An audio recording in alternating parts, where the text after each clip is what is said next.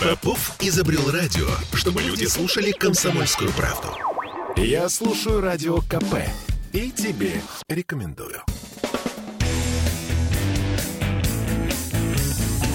Где деньги, чувак? И действительно, где деньги, чувак, собственно говоря? 17.03 в Петербурге. Не, не у нас. э, Определенно не у нас. Мы с Дмитрием Прокофьевым сейчас будем обсуждать, собственно говоря, где они. Автор телеграм-канала «Деньги и писец» и наш замечательный экономический обозреватель и эксперт. Давайте о главном. Здравствуйте, Дмитрий. Здравствуйте. Здравствуйте, Олеся. Здравствуйте все. Не, не веселы вы что-то сегодня. А, новости одна за другой, что называется. Что вас такие. больше всего обеспокоило? А, слушайте, ну у нас что не день, то факт, э, что не часто приключения. И у нас тут э, опять у нас забегали в разные стороны валюта. Доллар у нас, то мне все время задают вопрос, что с ним делать, что с ним будет, да? Надо ли запасаться Это мы юанями? каждую неделю, да, об этом говорим. И так... И, все равно это не проходит. Вот интересно, что подорожает, подешевеет, как нам дальше жить?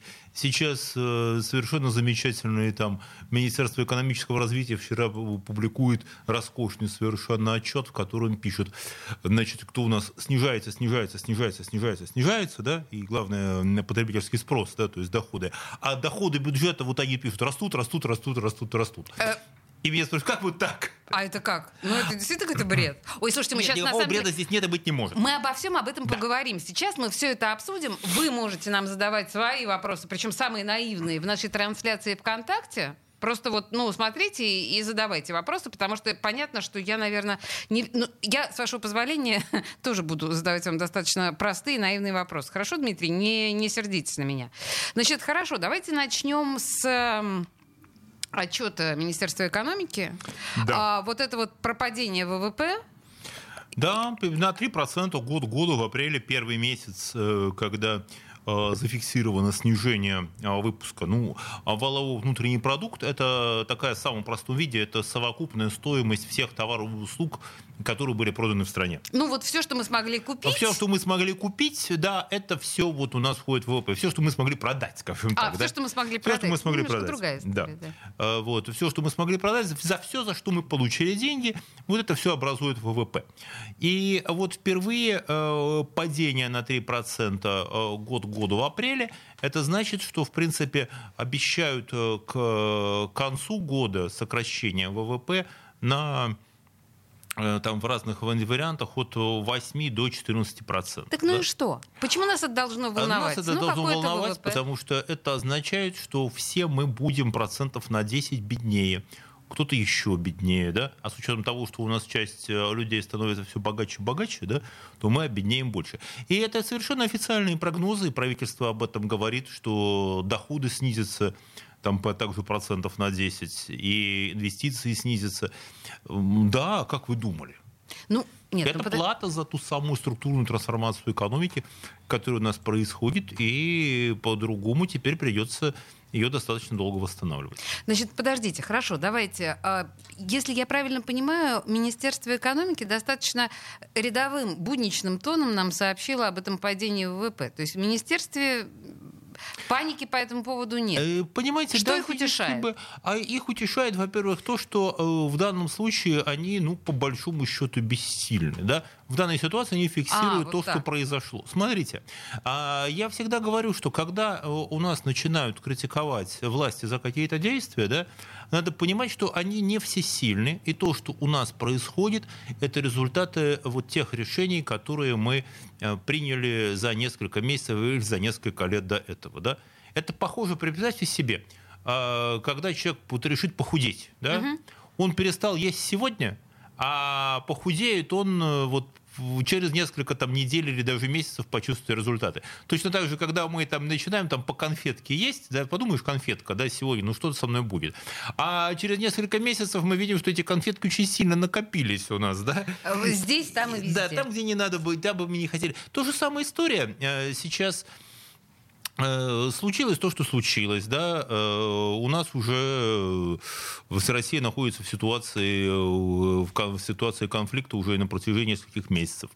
И, естественно, министерство не могло сразу принять меры по какому-то восстановлению экономики. Вот производственные цепочки, да, они рвутся сейчас импорт в Россию, он остановился в марте. А, где, значит, валютные курсы у нас там скакали, вы помните, там 120 рублей было за доллар, там запрещая нам их покупать и так далее. А, что может министерство? Оно, конечно, старается, во-первых, оно фиксирует происходящее. Раз, это очень важно что нам дают ориентиры, по крайней мере, есть объективная, более-менее там информация, на которую мы можем ориентироваться. Раз, это важно. Особенно в условиях, что, например, у нас внешнеторговая статистика у нас засекречена сейчас официально. Мы не знаем, что в страну там поступает, что из нее выходит, там можем судить по косвенным признакам. Угу. Вот. Соответственно, исходя из этой оценки ситуации, уже дальше будет принимать какие-то решения Министерства финансов, правительство в целом, э, там профильные министерства будут там готовить свои предложения, регионы. Через две недели Петербургский международный экономический форум. Ой, это мы тоже с вами обсудим. На котором Подождите, действительно да. предстоит э, обсуждать, что дальше. Да? Слушайте, Дмитрий, а вот та м, парадоксальная история, с которой вы начали. ВВП падает, а доходы растут. Это как? Это так, что за вот эту структурную трансформацию будем платить мы э, своими деньгами. Да? И правительство совершенно откровенно говорит, что сейчас э, задача да, нарастить максимально доходы бюджета, а с тем, чтобы потом их распределить э, в тех целях, которые правительство считает нужным. Ну, а пока этого распределения не произошло, людям приходится выживать э, самостоятельно.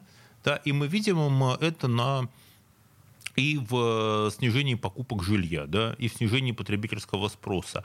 А, это нормальная реакция.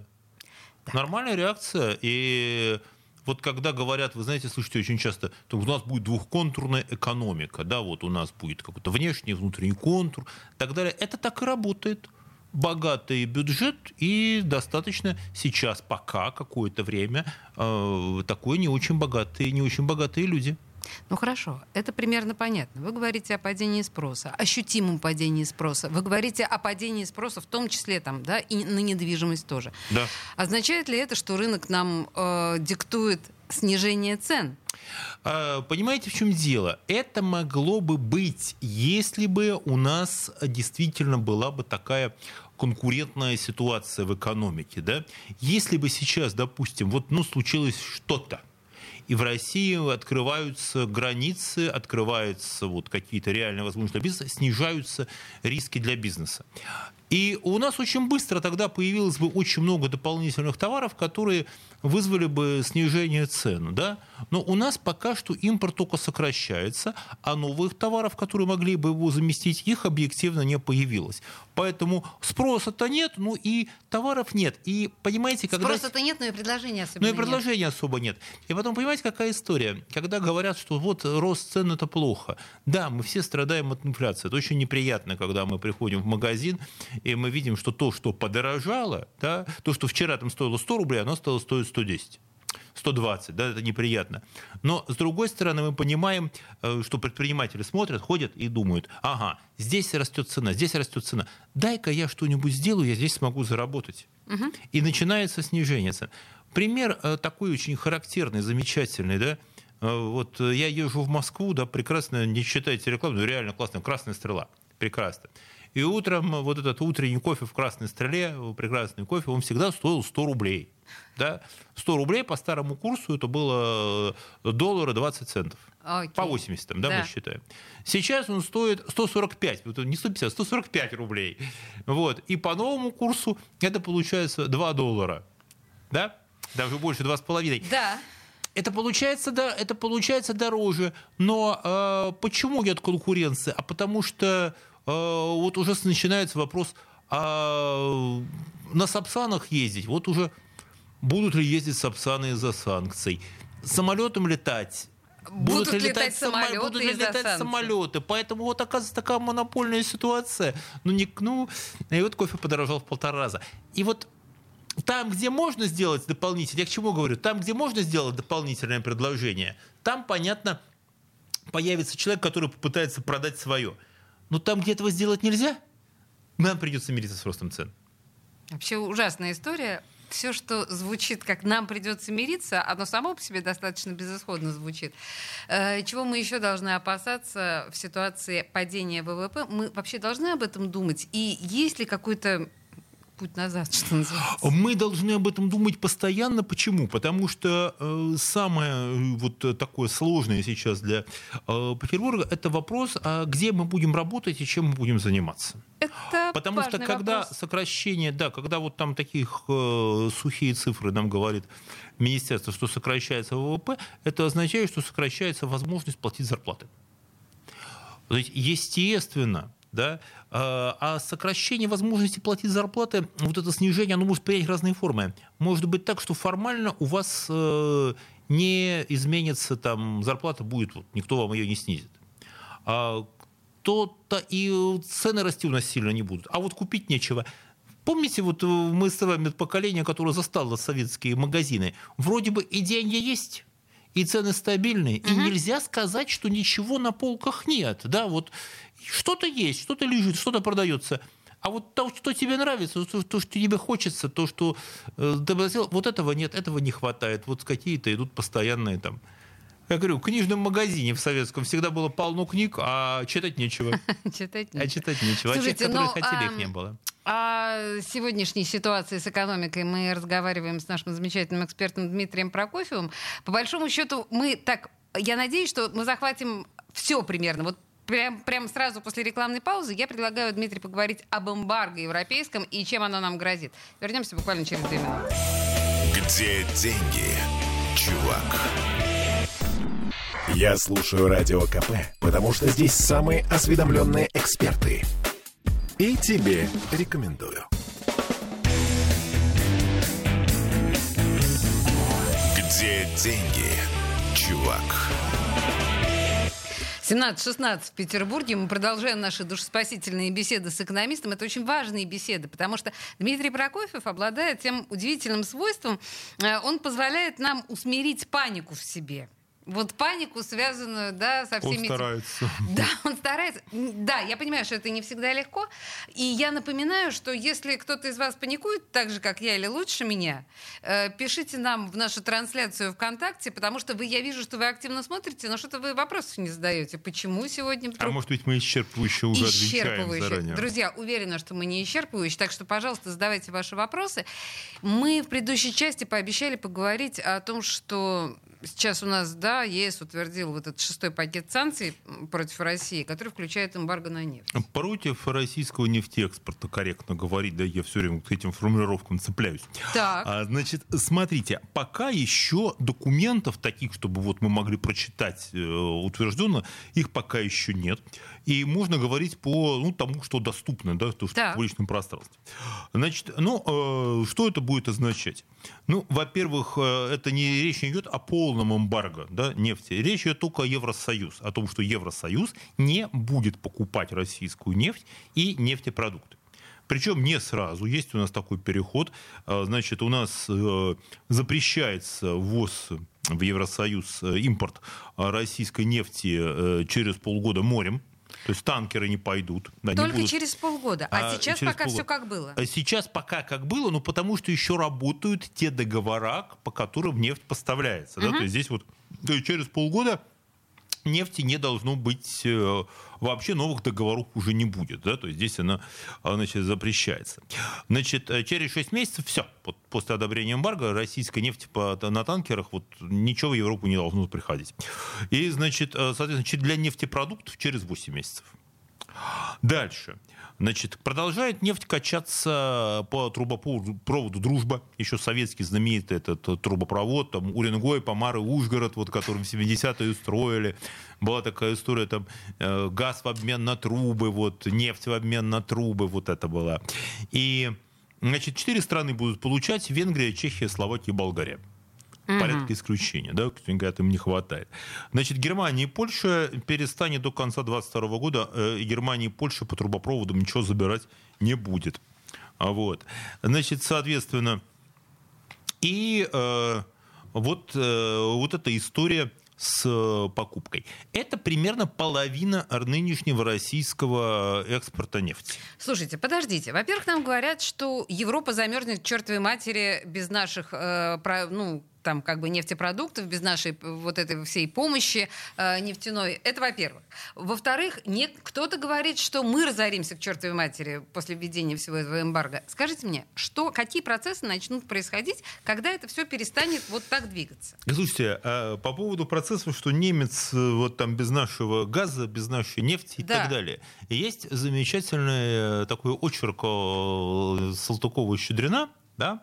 А мы забываем, что наш великий писатель, он был вообще-то вице-губернатором, да, и как бы сейчас мы... крупных губерний, и как бы мы сказали, он был вице-губернатором, ну, как бы сейчас сказали, по экономике, да, то есть, вот. И у него есть замечательный такой очерк, репортаж «За рубежом», это пересекает, высокопоставленный чиновник пересекает э, границу, и говорит, что говорит, почему-то говорит, вот в этой говорит, в, вот в, в Пруссии, да, он едет через Восточную Пруссию, говорит, какие-то говорит, бескрайние поля, какие говорит, и на Чембарских черноземах я не видел.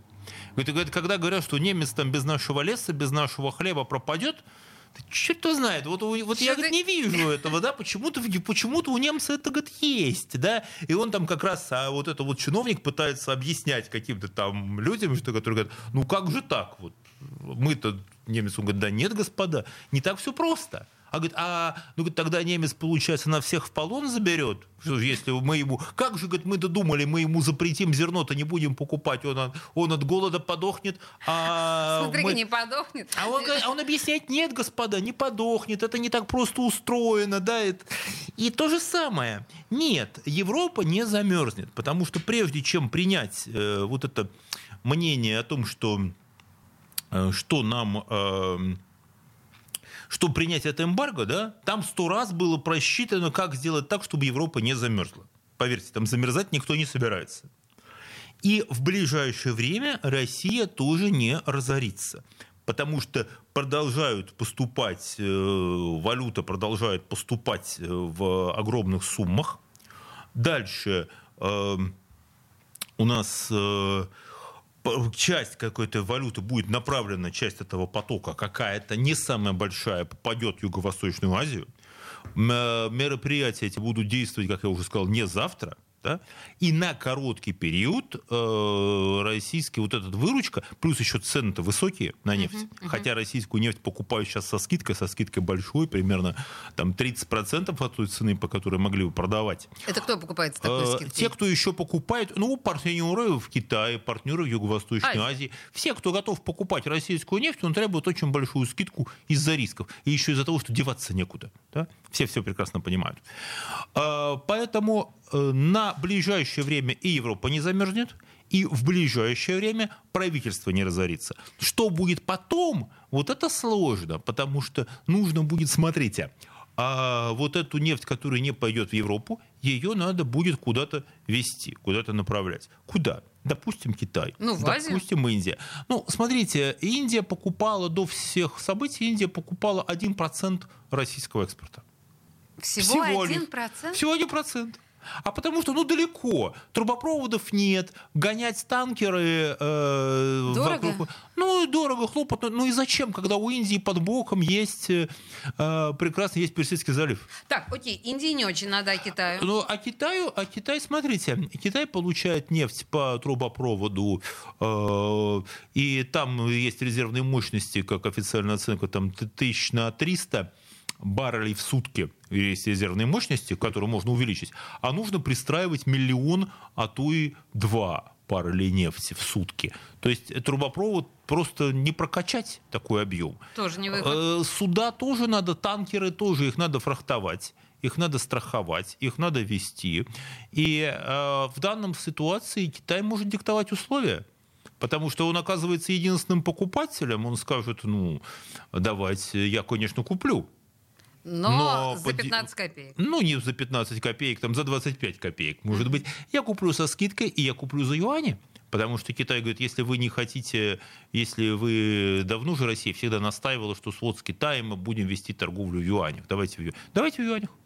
Давайте. Давайте в юанях, пожалуйста. Так, тут у меня сразу два Юанями. вопроса. А кому нужны? А юани Вот нужны юани кому То есть, нужны? да, юани нужны самому Китаю. То есть э, Китай предлагает фактически это будет, да, если так говорить, что за российскую нефть, за российские ресурсы э, Китай расплатится своими товарами. Ну, то есть юанями, которые можно превратить опять в китайские товары. Это почти какой-то бартерный... э, Почти, да. Ну просто обмен. юань будет такой учетной единицей в этой сделке. И понятно, что Китай будет свои товары, будет стараться продавать максимально дорого. Да? Это такая ситуация, в которой, вы знаете, была такая э, сто лет назад э, теория такая ножницы цен которая была модная в Советском Союзе, и была идея такая, что как, где взять средства на индустриализацию в СССР? Значит, давайте мы будем покупать у крестьян хлеб дешево, а продавать им товары дорого. Да? И, ну, это не получилось, потому что крестьяне просто стали сокращать посевы. И сейчас, в общем, в такой ситуации Всё оказывается, просто. да, когда а, Китай наверняка будет предполагать, давайте мы у русских купим нефть дешево, а продавать э, им будем товары свои, будем стараться продавать дорого. Это бизнес. И пока не найдутся какие-то новые покупатели, Где могут найтись новые обстановка. покупатели? А, Новые покупатели, ну, во всяком случае, это крупнейшие... э, Где, это вопрос там, где есть крупное производство, для которого нужна нефть. Да? Это, ну, понятно, Европа, Соединенные Штаты нет. А Индия, Китай, да, там есть производство, может быть, Африка, ну, понятно, у них свои, у них свои ресурсы продать. А Вот. Э, Латинская Америка, слушайте, там есть... Ну, там э, тоже есть свои. Во-первых, там есть Венесуэла и Мексика, крупнейшие нефтепроизводители, и это тоже далеко. Потому что с Европой это было просто короткое плечо, короткое расстояние, э, значит, соответственно, там трубопроводы, то есть вся была инфраструктура десятилетиями еще советская собиралась под то, чтобы привязать Европу через эти нефтепроводы, и никогда даже вопроса не возникало. Так подождите, а что же, ну что же делать? И куда девать эту нефть? А куда девать эту нефть? Она может теоретически. Ведь сама по себе нефть, да, она ведь, э, ну что, мы есть ее будем? Нет. Она нужна для того, чтобы производить э, из нее там какие-то бензин, Ну, мазут, например, там, да. дизельное топливо. Да. Но э, это, опять же, в России не так много заводов, которые способны ее перерабатывать. И они принадлежат тем же самым нефтяным корпорациям. Поэтому нам надо будет, э, здесь придется очень сложное правительство решать задачу. Теоретически, опять же, а, можно вложить, взять вот миллиарды долларов, заработанные на нефти, вложить их в реконструкцию вот этих нефтяных, там, нефтеперегонных заводов и начать, соответственно, там пытаться на них производить какие-то там сложные продукты, да, там высококачественный бензин, производить там из нефти много чего можно сделать а там продукты для, для химической промышленности. А, но это будет тоже не завтра. Пока это, вы знаете, будете смеяться. а, не- Нет, подождите, я не буду смеяться. Не давайте, надо смеяться. да- да- да- давайте мы послушаем новости с Давайте. серьезными лицами, А а потом, потом- а начнем потом будем смеяться, смеяться. уже сразу после новостей. После перерыва я расскажу Вообще, смешную историю. в интересное время мы живем. Вот а, сейчас э, Дмитрий Прокофьев нам на пальцах а, объясняет, что происходит в российской экономике что происходит в мировой экономике. И как-то, ну прям иначе все открывается. Новости, мы вернемся, не уходите никуда. Где деньги, чувак? Попов изобрел радио, чтобы люди слушали комсомольскую правду. Я слушаю радио КП и тебе рекомендую. Где деньги, чувак? 17.33 в Петербурге, и мы говорим на более чем серьезную тему – экономика. У нас сегодня а, все самые последние события, которые происходят вокруг именно этого вопроса. А Дмитрию Прокофьеву все хихоньки да хахоньки, потому что он обещал в предыдущей части нам рассказать смешную историю. Слушайте, а история смешная, потому что на самом деле э, где-то лет 60 назад, да, 62 год, по-моему, 63-й, э, когда Советский Союз начал вот активно продавать нефть, да, то э, идея ведь была не просто так ее продавать. Никита Сергеевич Хрущев, он э, и писал в ЦК, в Политбюро, готовил за подписью первого секретаря, подготовились эти документы о том, что мы должны сейчас получить э, вот эти деньги, выручку от нефти вложить ее в, в создание вот современных химических предприятий, и вот тогда-то мы будем производить уже химические там современные продукты. То есть не была задача просто вот там затыкать, затыкать бюджет, обогатиться, что а давайте мы на это построим современную химическую промышленность. А, правда, не получи, буквально там за, за несколько дней до своей, от, до своей отставки Хрущев на этом настаивал. Угу. Что и в принципе, на самом деле, когда говорят, что вот зачем торговать ресурсами, да, а в самой вот э, истории с продажей э, ресурсов, с продажей нефти, с продажей там газа, да, ничего плохого нет. Вопрос в том, действительно, можем ли мы использовать как-то разумно эти деньги и во что мы будем, могли бы их вкладывать, да? Ну, как вот сейчас оказалось, что 20 лет э, Россия получала сверхдоходы от нефти, да, но как-то вот не получилось. Эти сверхдоходы не шли на развитие а, экономики. А понимаете, в чем проблема? Когда говорят о том, что вот смотрите, а, почему нельзя вот, вот как говорят, вложить деньги в экономику, вложить деньги в экономику, вложить деньги в экономику. Алиса, представьте себе, вы банкир, и я к вам приду, и, и вам сказали, Олесь, можете давать деньги вот э, предпринимателям, да, какой-то, ну, в какие-то вложения. Я к вам приду и э, скажу, дайте мне кредит. О чем вы меня спросите? Какие гарантии того, что вы мне его вернете? Э, ну, я скажу то, что и все скажут, э, да, я честный человек, я верну, у меня есть бизнес-план, у меня там есть какой-то залог и так далее, да. Но вы будете думать, а какие здесь у него есть риски, что он не вернет. И если у вас, э, как говорится, там вот почему-то в экономике что-то не развивается, вот деньги есть, а что-то не развивается, это значит, что внутри, между собой, банкиры и вообще те, у кого деньги, они знают, что есть какая-то системная проблема, почему они не доверяют. Вот, ну не будут они давать. На словах все получается хорошо, но когда доходит дело до того, дать денег или нет – мы все знаем. Я вот обращаюсь ко всем слушателям. Да?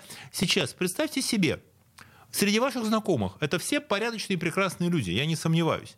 Но среди ваших знакомых есть люди, которым вы без проблем дадите там 100 рублей там, или 1000 рублей, или 10 тысяч рублей до зарплаты там, без проблем, а есть те, которым вы скажете очень вежливо, очень по-доброму, вы скажете, ты знаешь, дорогой, но сейчас у меня нет. Просто потому, что вы лично знаете этого есть человека. Такие есть такие да. знакомые. Вы, не, вы с ними будете поддерживать отношения, вы будете их поздравлять, приглашать, но вы никогда не дадите им ни 100, ни тысячи, ни 10 тысяч, потому что вы знаете, есть какая-то причина, по которой может помешать человеку эти деньги вернуть. Угу. Так вот, поверьте мне, банкиры, все знают предприятия, они знают не хуже совершенно вас. Да? И когда человек приходит, вот когда вы приходите за кредитами, тоже обращаюсь ко всем слушателям, когда вы приходите просить кредит, будь то на я не знаю, э, на поездку за границу, ну сейчас не поедем мы уже за границу ну, никуда ну, в ближайшее время, э, на машину, ну хотя тоже машину сейчас тоже не особенно купить, потребительский кредит. Угу. Когда вы приходите э, там брать ипотеку, кто-то обращается, когда вы просите, когда вы просите у, у вашего друга в долг, нормально. Угу. Вы ведь понимаете, вернете вы эти деньги или не сможете. Вы оцениваете свои возможности. И на самом деле предприниматели, когда говорят, берите, берите, берите деньги, предприниматели на самом деле тоже знают свои возможности. И э, очень редко, вот если мы говорим о там, ответственные экономические агенты, ну вот люди, да, э, честные, они ведь редко просят то, чего они не могут э, на самом деле вернуть. Большинство людей прекрасно дает себе отчет, что происходит. Если только человек не собирается сразу устроить какое-то мошенничество. Ну да, это человек не аферист. Да, но, вы знаете, нам такие не очень-то нужны в экономике. Вот в чем проблема. Я... И здесь не вопрос слов. На словах все согласны, все любят, но есть причины, которые... А сейчас, э, когда говорят, давайте вложим деньги в экономику, давайте вложим в то, в другое, понимаете, э, когда могут происходить такие события, там, э, когда там у нас что-то произошло, и у нас первый пакет санкций, второй, третий, пятый, Сейчас десятый, шестой. шестой, да, еще будут какие-то Бог с ним лучше посидеть. Действительно, разумная, наверное, стратегия посидеть и подождать, пока не будет понятно, что произойдет. Да? Вот, угу. Поэтому не надо рассчитывать на какую-то большую экономическую активность, и нельзя здесь упрекать правительство. Хорошо, не упрекаем правительство, но вы сами сказали про долг. А я хочу вас спросить про ситуацию искусственного, неискусственного дефолта. Если вот мы сейчас говорим о том, что технический дефолт, то, о чем нам говорят, что мы не сможем расплатиться по долгам, потому что с 27 мая объясните эту ситуацию и чем нам это грозит? А слушайте, а, здесь интересно. Это про госдолг мы это говорим, про наш да? вот эту госдолг, правительственный долг. Правительство, да? про госдолг правительства, да, про долг, э, про долг российского правительства, которое брало вот деньги под свои эти самые. Здесь. И здесь что? А, у э, правительства России э, деньги есть. Мы знаем, что деньги есть, но нам не Но дают. им говорят, что вы не можете их э, перевести. Вот через вы не можете использовать нашу банковскую систему, вы не можете этими платежи вы не можете провести. Да? Э, Но российское правительство настаивает, что нет, мы сможем. Формально э, что могут сделать э, вот, держатели этого долга? Они могут сказать, что вот мы не получили положенных нам денег, это нарушение договора, и, соответственно, э, давайте как-нибудь взыскивать с российского правительства эти деньги. Да? Они могут Например, сказать, как? арестовывать имущество за границей, Так. например. Во Такое всяком уже случае- было, насколько Во я всяком помню. случае, не давать новых кредитов точно. Но что в этой ситуации э, происходит? Российское правительство может сказать, ну там и так на Западе сейчас никаких кредитов не дадут. Ну, плохо, да, мы не можем с вами рассчитаться. Эта ситуация, знаете, на что она похожа? Вот э, самый простой вариант. Представьте себе, у вас есть э, кредитные карточки, у вас Так. есть кредиты. И вот с каким-то из банков у вас возникает конфликт. Банк говорит, вот мы считаем, что у вас счет здесь неправильный, карточка у вас там плохая, вот вы нам должны деньги, но вот мы у вас их не принимаем. И мы считаем, что вы несостоятельный должник. Вы оказываетесь в ситуации несостоятельного должника. Но проблема, что будет, если у вас какой-то банк, Алис, вот вам скажут, что все, я не принимаю от вас денег, не разрешаю вам рассчитываться вашей карточкой, вы не можете обслуживать у меня кредит. Что произойдет? Я пойду в другой банк. А, а вот тут в другом банке вам скажут, ты знаешь, Олеся, есть проблема. Вот в этом банке ты числишься плохим должником. Ты скажешь, ну как же, у меня же деньги, у меня все в порядке. Вот, вот, да. Мы понимаем, что это технический вопрос твоего конфликта вот с этим банком. Но мы не можем сделать для тебя исключение, потому что иначе к нам придет других 100 человек и скажут, вы простили какие-то долги Олесе, у которой, которые объявили дефолт, почему вы не прощаете их нам? Это так тот же самый Китай скажет. Ничего личного. Но э, не только Россия у нас должник, у нас много должников. Мы не можем сделать для вас исключение. Или это не значит разрыва отношений, это не значит, что не будет денег вообще. Это значит, что будут какие-то дополнительные сложные условия. Да? Поэтому российское правительство, оно очень много делает усилий, предпринимает, чтобы все-таки рассчитаться и вот этой ситуации неприятно избежать, потому что в дальнейшем, да, э, вся как бы вот финансовая система и там китайские партнеры, там, не знаю, азиатские другие какие-то партнеры, с кем есть отношения, там, они скажут, мы не можем сделать для вас исключение. Так а сможет в итоге э, Россия избежать этих проблем? Что будет через 30 дней, когда Эм. срок э, этого да, ожидания Если истечет? произойдет заявление об этом техническом вот этом дефолте, да, то, скорее всего, э, те страны, с которыми сохраняют с, э, с, Росси- с правительством Российской Федерации финансовые отношения, они потребуют для себя каких-то дополнительных гарантий, условий, привилегий. Они скажут, что тут же самый Китай скажет, извините, мы все понимаем, но формально у вас, вы, вас сделали несостоятельным должником. Поэтому Поэтому, если вы хотите продолжать с нами вести дела, нам нужны дополнительные гарантии, дополнительные платежи с вашей стороны и э, компенсация наших рисков. Поэтому мы ведем с вами экономические дела уже на наших условиях. Да. То есть мы некоторым образом диктуем то, как выгодно нам, а не то, как выгодно вам. Китай здесь совершенно четко скажут, что они будут вести дела так, как выгодно. Поэтому российское правительство, совершенно понимая прекрасно эти риски, оно делает все для того, чтобы избежать этой ситуации действительно так. И деньги переводят, и ведут переговоры, и там юридическая поднята вся эта история. Э, Мы не можем сказать, чем это закончится. И э, есть, я бы еще обратил внимание, понимаете, мы не знаем, кто на самом деле держатели вот этих российских долговых облигаций. В смысле как? А это вполне... Это мы с вами не знаем, простите. А, а правительство знает очень хорошо. И я не исключаю, что это как раз э, те же самые владельцы вот тех миллиардов, которые из России были выведены раньше. Ой, слушайте, Они вот вывели знаете, деньги мы... и сами купили себе российские долговые обязательства. Дмитрий, давайте вот здесь да. точку с запятой поставим, потому что у нас рекламная пауза. Мы вернемся буквально через две минуты к этому вопросу. Мне кажется, мы подвесили искусственную интригу. Вернемся. Где деньги, чувак? Я слушаю «Комсомольскую правду», потому что «Радио КП» — это корреспонденты в 400 городах России. От Южно-Сахалинска до Калининграда. Я слушаю «Радио КП» и тебе рекомендую. Где деньги, чувак? Медовое лето, боюсь, ждет не всех нас.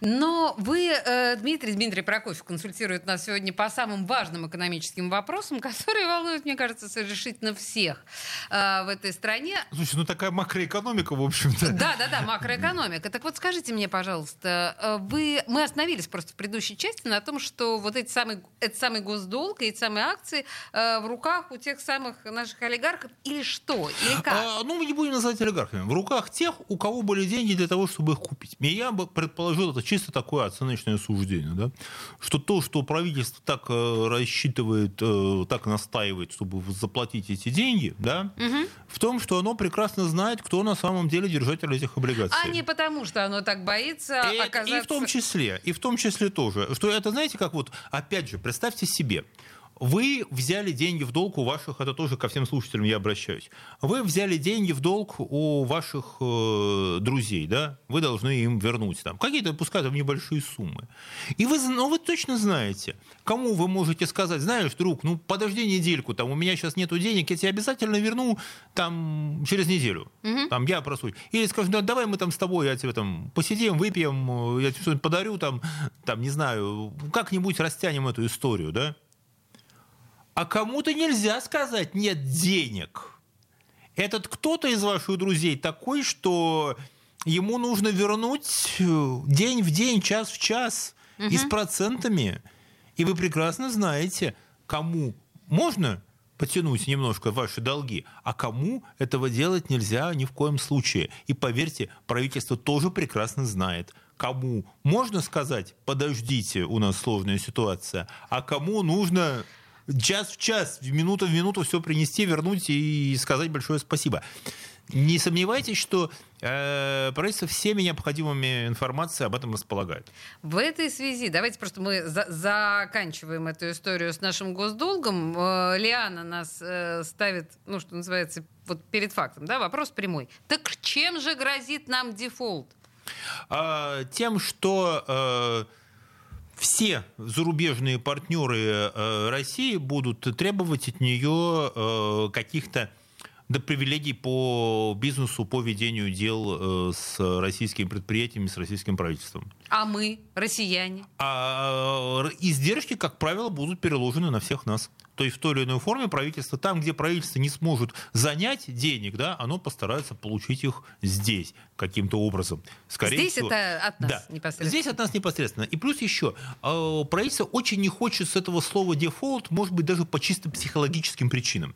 Потому что оно помнит, как в 98 году вот этот объявили дефолт, и О. начались всякие неприятности, что прямо вот э, Э, все понеслось. Но бывает такая магия, когда люди не хотят повторять э, вот таких э, неприятных слов.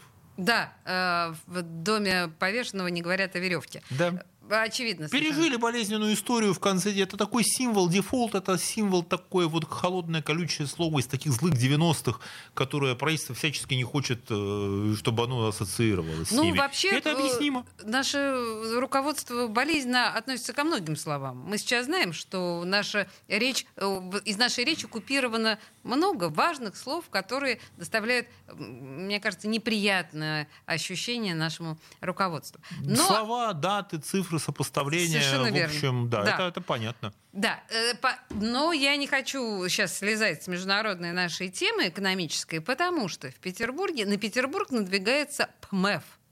А Тут буква М не убрана. Петербургский международный экономический форум. Международный, в моем представлении, он очень относительный. Стоит ли вообще его сейчас проводить? Я так понимаю, что сейчас декларируется, что там будет 115 стран. Я так понимаю, что это типа Эритрея входит в эти 115 стран? Или что? Вот как вы видите И это? Эритрея входит, да, правда, Эритрея вряд ли пришлет своих э, представителей, да, так же, как КНДР, да. А, Почему? Думаю, что не приедут. Ну, слушайте, ну, Эритрея кусочек земли в Африке, который, в общем, не знаю я, что хочет. Э, Тем более, что у... Дело в том, что еще так исторически сложилось у Советского Союза с Эритреей еще были вот... э, Это был кусок Эфиопии, да, и в такой отделившийся Некоторые от мои Эфиопии. знакомые считают, что это название дурной болезни. Извините. Нет, нет, нет. Это, Это кусо- страна. Это кусочек Эфиопии, да. Дело в том, что Советский Союз в свое время поддерживал Эфиопию, а вот сепаратистов из Эритреи он никак не поддерживал, и отношение там такое холодное было а, между этими движениями. Африке далеко, сложно. Сейчас на словах да, но что может предложить Эритрея, в общем-то, России? Да ничего, нет такой страны. Да, по большому ничего. Но, безусловно, и форум проводить надо. А, И вне всякого сомнения проводить надо, потому что Петербург, как бы то ни было, это э, такая всегда выполняла роль такой глобальной коммуникационной площадки. И какие бы ни были сложные отношения, какие бы ни были экономические конфликты, самое вот э, разумное, что можно делать, это садиться, договариваться, объяснять ситуацию, что происходит, максимально открыто. Возможно, вот в этой ситуации форум перестанет быть такой ярмаркой достижений капиталистического хозяйства, а он станет площадкой для таких серьезных разговоров о том, что действительно придется делать. Потому что мы помним, что Петербургский международный экономический форум, он был такой, а, такой потрясающей витриной, да, на которой там собирались, подписывались какие-то многомиллиардные соглашения о намерениях. Ярмарка демон- тщеславия. Ну, не хочу я говорить этого сказала. слова, вы сказали, не я. Это я сказала. да. Хорошо, да, мы знаем. И э, да, была такая выставка достижений, такое вот ВДНХ такое глобальное, да. И э, это тоже неплохо, можно делать и так. Но, возможно, сейчас у него будет шанс превратиться действительно э, в место для дискуссий, в место для переговоров, в место для осмысления какой-то ситуации, да, когда люди могут встретиться лицом к лицу и поговорить напрямую, там, без всяких э, там, каких-то э, бе- без там, называется, без регистрации СМС, да, без э, вот этого вот удаленной всей этой практики, да. Потом, понимаете, когда мы говорим, э, что вот там Давосский экономический форум, да, там, где собираются миллиардеры, ну, в этом году русские на него не ездили, э, но... Осиротел Давос. Осиротел, Давос, конечно. Без, но Давос, кроме там, вот этой вот с места, с точки сбора самых богатых людей, это еще и такой think tank, это еще исследовательский центр, постоянно действующий, который выпускал огромное количество исследований, документов, проектов, да, и, собственно, а, когда люди приезжали вот в Давос, да, на обсуждение, они приезжали, кажется, подготовленные, Давос им готовил повестку для обсуждения, то есть там постоянно был там исследовательский там, так, аппарат, который занимался э, вот прогно- прогнозированием, предложением, проектами, там люди обсуждали то, что подготовили в течение года ведущие мировые эксперты. Возможно, у Петербургского международного, я подчеркиваю, международного экономического форума у него будет такая задача, в ходе которого он может превратиться в такой назовем так ее там творческий исследовательский такой там ну институт громко сказать центр да, э, где будут готовиться э, там исследования проекты прогнозы что будет э, торговые площадки заключение сделок. Очень важно будет сделать чтобы превратить э, ПМФ наверное вместо не где просто подписываются какие-то соглашения да а чтобы они подкреплялись уже действиями, да, чтобы, возможно, он будет выступать гарантом по этим сделкам гарантом по договоренностям, каким-то сложным цепочкам. То есть это такой шанс, когда э, ПМФ и его организаторы, они могут придать этому, этой всей истории совершенно другое измерение. Вы говорите об очень у вас очень оптимистический взгляд, мне кажется, на эту ситуацию. Или вы говорите о том, как могло бы быть это в идеале? А, нет, я скажу о том, что это то, что надо делать сейчас. Понимаете, когда мы видим э, ситуацию вот этого вот э, такого э, распада экономических связей, да, их э, невозможно жить в ситуации вот распада изоляции. Да? Их нужно собирать, придется собирать их заново. А для этого нужно садиться друг напротив друг друга, обозначать свои требования, договариваться о сделках, об их условиях, проверять надежность своих партнеров. И в этой, с этой точки зрения я считаю, что у Петербургского международного экономического форума у него может быть большое будущее, если он будет превращаться вот из такой выставки, ярмарки, да, назовем его так, в какой-то постоянно действующий институт сборки э, российской мировой экономики, которая никуда не делась. Понимаете, Мне в любом просто... случае пройдет время – будет возвращаться бизнес, будет развиваться. Невозможно просто так перечеркнуть вот эти компетенции Петербурга э, как такого мыслительного центра. А? Вы понимаете, да, вы говорите как э, профессиональный экономист, да. но при всем при этом существует еще политика, которая штука гораздо более эмоциональная и не такая рациональная, как экономика. И, и, и вот из политических соображений мне почему-то кажется, что тут все будут бойкотировать или приезжать и демонстрировать. Ну вот понимаете, вот это вот все. Я понимаю, есть большой риск, что Петербургский форум превратится там вместо э, там какого-то бойкота.